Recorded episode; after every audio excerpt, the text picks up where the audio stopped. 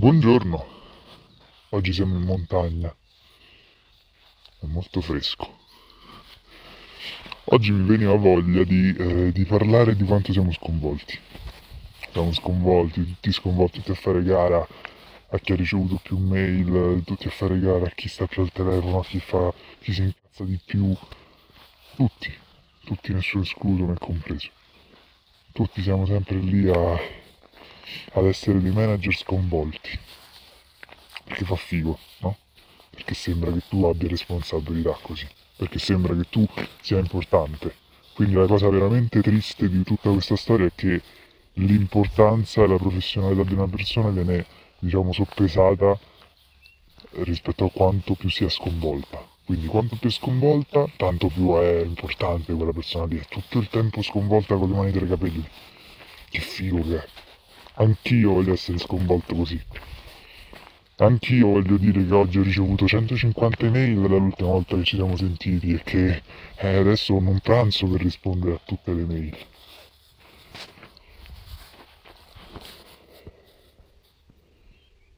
Cambia direzione. Cambia direzione, cambia, cambia atteggiamento verso le cose, cambia atteggiamento verso il lavoro. E non è per niente bello tutto questo. Si ricollega sempre ai soliti discorsi di produttività fine a se stessa, di un capitalismo morente che non esiste più come tale, ma deve essere integrato necessariamente con una parte di eh, capitalismo umanistico, no? diciamo spesso, quindi di rimettere al centro veramente l'essere umano e ha questa cosa a che fare anche con questo aspetto qua. Cioè, ehm, lasciamo andare questa necessità di sentirsi sconvolti per far vedere che ho lavorato. Eh, io alle 5 e mezza non posso andare via perché se non vado via più tardi delle 6 e mezza, delle 7, e gli altri che pensano di me. Ma anche questo è una, è una bugia, no? Perché alla fine ci importa sempre troppo eh, di quello che pensano gli altri. Però è arrivato il momento forse di andare in un'altra direzione. È arrivato il momento forse di puntare a qualcosa che sia seriamente un equilibrio, seriamente una ricerca con l'obiettivo di stare bene.